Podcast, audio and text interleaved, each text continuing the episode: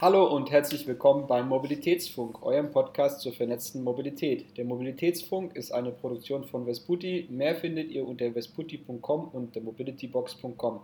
Mein Name ist Linus und mit dabei ist Lelia König, Geschäftsführerin von Dashbike. Hi Lelia.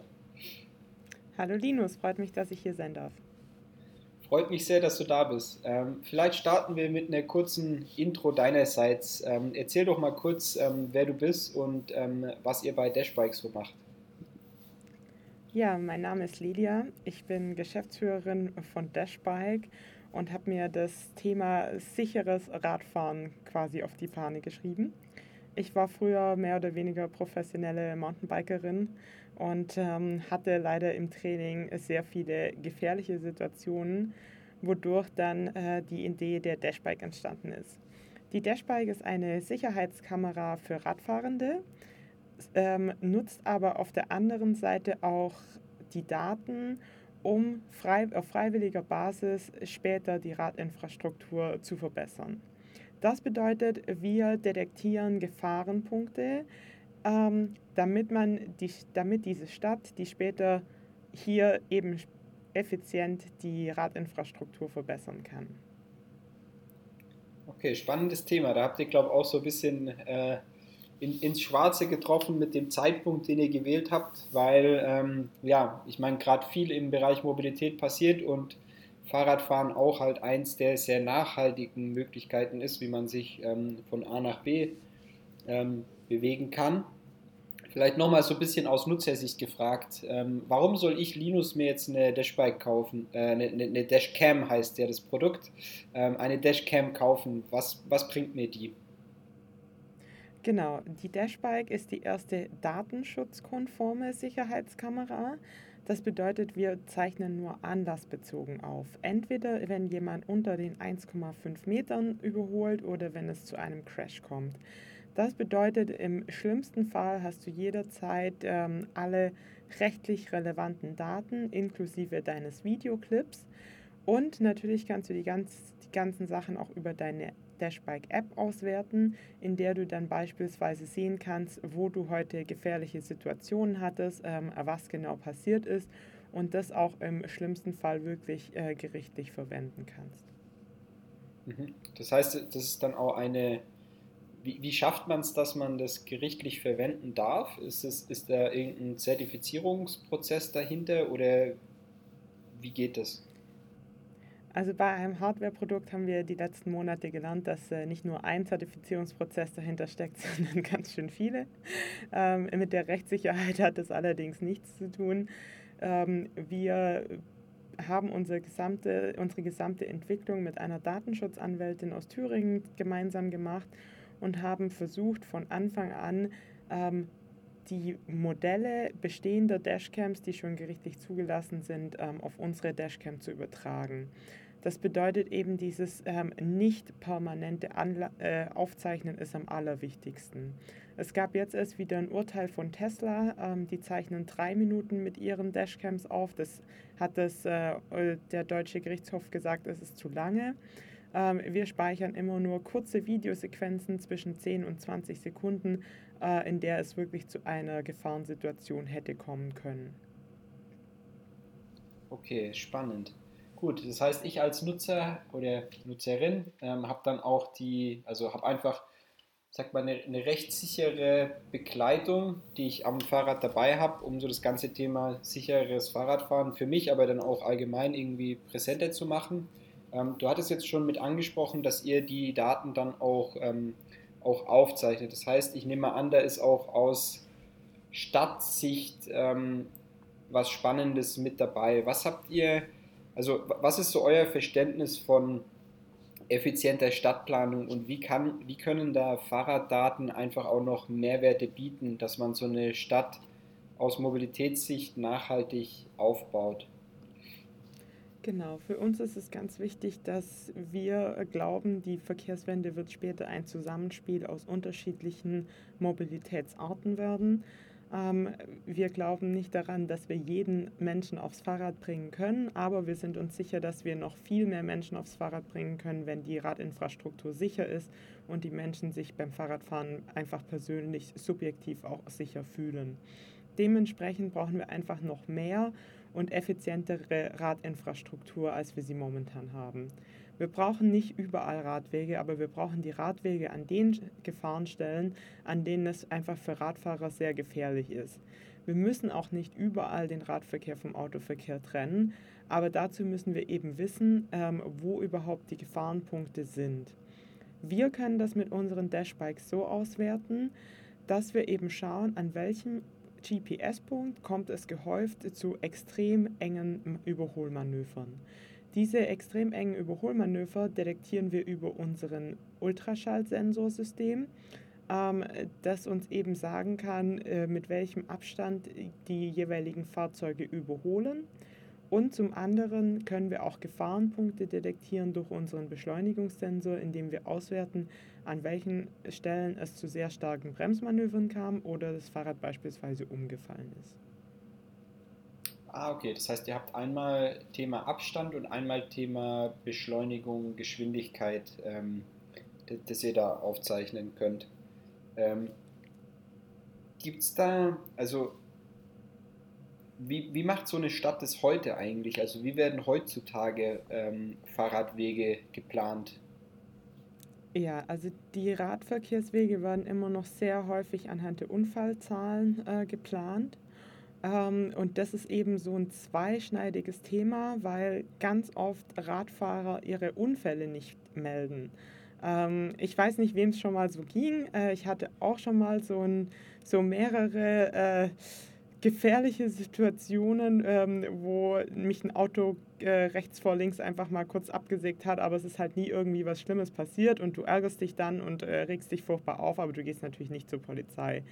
Und das ist eben oft für die Städte ein Problem, dass die eigentlich wissen, an welchen äh, Punkten äh, es sehr gefährlich ist in der Stadt, aber sie können nichts ändern, weil sie einfach keine Datengrundlage haben. Und wir haben die tolle Möglichkeit, dass wir einfach Radfahrende auf der einen Seite sich selbst absichern lassen können und auf der anderen Seite ihnen die Möglichkeit geben, wenn sie freiwillig zustimmen, ähm, ihre anonymisierten Daten eben genau für solche Forschungszwecke auch zu verwenden. Mhm. Das heißt, zukünftig ist dann einfach eine effizientere Planung, Planung möglich. Gibt es eigentlich Themen, die du vielleicht auch so während der Pandemie jetzt beobachten konntest, ähm, die du besonders gut fandst, so fürs Fahrrad-Ökosystem, ähm, die da vielleicht passiert sind oder getestet, getestet wurden? Ähm, vielleicht auch in anderen Städten, wo du mal hingereist bist oder so. Ähm, ja, also was ich einfach ganz toll fand, dass sehr viele Leute sich äh, das Radfahren mal wirklich äh, angeschaut haben und ausprobiert haben. Äh, ich bin mir wirklich sicher, dass 99 Prozent der Autofahrenden nicht mit Absicht einen so eng überholen, sondern weil sie einfach selber noch nie auf einem Fahrrad saßen, das gar nicht einschätzen können und sich gar nicht bewusst sind, ähm, wie stark sie eigentlich die radfahrende Person gefährden. Und deshalb freue ich mich immer über jede einzelne Person, die es einfach mal ausprobiert und eine Zeit lang, es muss ja auch nicht für immer sein, aber einfach mal Fahrrad fährt. Da findet dann ganz oft nämlich von selbst einfach ein Umdenken statt, wenn man einfach mal auf der anderen Seite war. Und auf der anderen Seite hat natürlich auch Corona bewirkt, dass wir deutlich mehr Radfahrende hatten, weil viele äh, nicht in den ÖPNV einsteigen wollten. Und mit solchen Aktionen wie beispielsweise Pop-up-Bike-Lanes in den großen Städten ist natürlich auch nochmal ein toller Anreiz geschaffen worden, einfach mal das Fahrrad anstatt das Auto oder die Bahn zu nehmen. Ja, ja da, da fällt mir gerade ein, es war, gut, ist eine Anekdote, aber hatte mir mein Mitgründer letzte Woche erzählt, gezeigt, ähm, wie er sich auch ein neues ähm, Rückfahrtlicht äh, gekauft hat, das nicht nur einmal nach hinten leuchtet, sondern das irgendwie auch gleichzeitig nach unten leuchtet und einen roten Kreis in irgendeinem, ich weiß nicht in was für einem Radius, um das Fahrrad praktisch rumzeichnet. Und er meinte auch, dass er dadurch geschafft hat, dass tatsächlich die, die Autos mehr Abstand halten, weil, wie du auch sagst, äh, oft ist es wahrscheinlich nicht deren Intention, jetzt irgendwie dich da in Gefahr zu bringen, sondern es ist halt auch teilweise schwer abschätzbar, ähm, wie nah man da jetzt wirklich rankommt. Ähm, und ich, ich bin immer noch froh, dass ich da, glaube ich, ähm, weiß nicht, nicht so anfällig bin oder jetzt nicht nervös werde, aber ich kann mir vorstellen, wenn jetzt jemand nicht mehr, ich weiß nicht, vielleicht schon ein bisschen älter ist oder so und da ein bisschen mehr äh, Koordinationsherausforderungen beim Fahrradfahren hat, dass es dann wirklich sehr, sehr schnell, sehr gefährlich auch ähm, sein kann. Und auch emotional ähm, herausfordernd, das Fahrradfahren. Ähm, du hattest ähm, am Anfang so in einem Nebensatz mit erwähnt, das ganze Thema Datenschutz. Wie, wie, wie macht ihr das dann, dass es, ähm, also es, es, ist, es ist ein sehr prominentes Thema, es wird sogar immer noch prominenter. Ähm, wie macht man das dann, dass man tatsächlich die Daten erhebt? Vor allem in eurem Fall ist es ja dann wahrscheinlich fast zuordnen, kann man es fast zuordnen, dass man halt ein Fahrrad mit einer Cam hat und das Fahrrad gehört einer Person. Wie stellt ihr sicher, dass das Thema Datenschutz da ähm, konform behandelt wird? Genau, auch für uns war deshalb das Thema Datenschutz ein sehr wichtiges Thema. Wir wollen auch kein Google sein als äh, Datenkrake, sondern wir möchten einfach, dass die Radfahrenden freiwillig und gerne ihre Daten teilen, weil es wirklich nur um die Verbesserung der Radinfrastruktur geht, um, um nichts anderes. Dementsprechend brauchen wir auch überhaupt keine Videodaten, weil die Videodaten für uns persönlich überhaupt nichts aussagen. Also diese Videodaten ähm, werden überhaupt nicht bei uns abgelegt. Was wir aber natürlich haben, sind ähm, die gefahrenen Routen. Und um die zu anonymisieren, ähm, gibt es natürlich einen relativ aufwendigen Algorithmus, der quasi erstmal zum einen den Anfang und das Ende abschneidet und zum anderen auch nochmal die Routen untergliedert in verschiedene Abschnitte und diese nochmal durchmischt, damit wir eben nicht äh, zuordnen können, welche Routen ähm, wer jetzt eben gefahren ist. Das ist aber natürlich auch immer so ein äh, Thema für uns, dass das einfach gar nicht interessant ist. Also uns interessiert nicht, wie oft jemand zum Bäcker fährt, wie oft jemand sein Kind in den Kindergarten fährt, sondern wir wollen wissen, an welchem GPS-Punkt ist es gefährlich. Ähm, und das ist äh, unsere Hauptintention. Wir arbeiten da mit, einem, mit einer Datenschutzfirma aus Erfurt zusammen, weil wir einfach auch gemerkt haben, dieses Thema Datenschutz und Datenanonymisierung ist einfach so unglaublich groß, dass man sich gut überlegen muss, ob man das wirklich auch selbst umsetzen möchte. Also ich bin mir ziemlich sicher, dass die Jungs ähm, einen tollen Job machen und ähm, unsere äh, Mitarbeiter da sicherlich ein halbes Jahr dran gesessen hätten, das sicherlich auch toll hinbekommen hätten, aber da ist es manchmal einfach klüger, sich mit anderen zusammenzutun, anstatt gegeneinander zu arbeiten. Ja, das glaube ich. Ähm Was ich so ein bisschen schwierig fand jetzt während der Corona-Pandemie, ähm, dass es nicht in allen Ländern leider in diese Richtung geht ich hatte jetzt so in Deutschland eigentlich das Gefühl, dass wir schon eigentlich auf einem guten Weg sind. Sicherlich sind wir noch nicht da, wo wir sein könnten und wir sind auch kein Amsterdam jetzt beispielsweise, aber wir wollen, also die Städte sind auf jeden Fall sehr offen dafür, was zu ändern und wollen auch wirklich neue Radinfrastruktur bauen. Es gibt jetzt immer mehr Fahrradparkhäuser beispielsweise und lauter solche Kleinigkeiten, die einem das, das Radfahren einfach ein bisschen schöner und leichter und einfacher machen ähm, als wir dann in Lissabon auf der Messe ja gemeinsam waren, fand ich es dann sehr erschreckend, als der Bürgermeister meinte, ähm, dass er der Meinung ist, dass mittlerweile die Radfahrer zu viel Platz in der Stadt haben, um, im Vergleich dazu, dass es zu wenig Radfahrende gibt. Und sie möchten jetzt eher die Radwege wieder rückbauen und mehr ähm, Parkhäuser bauen, damit die Leute nicht so weit äh, zu ihren Einkaufsläden laufen müssen das fand ich dann schon sehr erschreckend, weil wir eigentlich alle wissen, dass wir die Verkehrswende brauchen. Und vor allem für Leute, die sagen, sie wollen nie im Leben auf ihr Auto verzichten, sollte es doch eigentlich auch in deren Sinne sein, dass umso mehr andere Personen aufs Fahrrad äh, umsteigen. Das stimmt. Ja, wir haben da erst letztens so eine, eine, eine lustige, lustige Grafik dazu dazu gesehen, wo es auch darum geht, äh, mit Verkehrswende und wo der Autofahrer dann meint, super, dann habe ich bald weniger Leute auf der Straße und kann schneller mit meinem Auto fahren. Äh, ja. Ähm, nee, es stimmt natürlich. Also ich glaube auch, dass da in verschiedenen Städten verschiedene Sachen gemacht werden. Ich, ich hoffe aber, dass es ja, nicht, nicht rückgebaut wird. Ich glaube, da wird man sich gerade so auf globaler Ebene als, als Bürgermeister auch nicht unbedingt die, die großen Freunde machen. Ähm, aber gut, was ich mich noch gefragt habe, ist die, die Daten, die ihr sammelt. Ich meine, klar, einmal für irgendwie ähm, um so Schlüsselpunkte, wo, wo gefährliche Stellen im, im Radsystem oder in der Infrastruktur in der Stadt auftreten, zu identifizieren. Gibt es noch andere Themen, die, ähm, die, die man als Stadt oder als Stadtplaner dadurch ähm, abdecken kann durch die Daten, die ihr erhebt? Genau, also wir arbeiten da noch an verschiedenen Use Cases und sind da auch immer fleißig am Testen. Was wir momentan äh, testen, ist auch die Fahrbahnzustände. Ähm, das wäre noch ein super interessantes Thema, wenn wir die ähm, auch noch bestimmen könnten. Äh, es gibt schon sehr viele Apps, die diese Daten quasi im Hintergrund sammeln durch das Handy. Ähm, Im Handy ist natürlich immer so ein bisschen das Thema, da ist es noch mehr verzerrt, weil einfach manchmal hat man es im Rucksack, andere haben es in der Hosentasche, andere in der Jackentasche. Da ähm, ist natürlich die Beschleunigung jedes Mal so ja, doch ein bisschen anders. Ähm, bei uns sitzt die Dashbike ja immer unterm Sattel oder am Sattel, an der Sattelstange.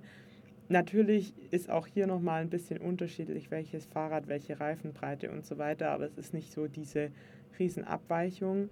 Und gerade das Thema ähm, Fahrbahnzustände wird halt momentan immer noch äh, komplett händisch ausgewertet.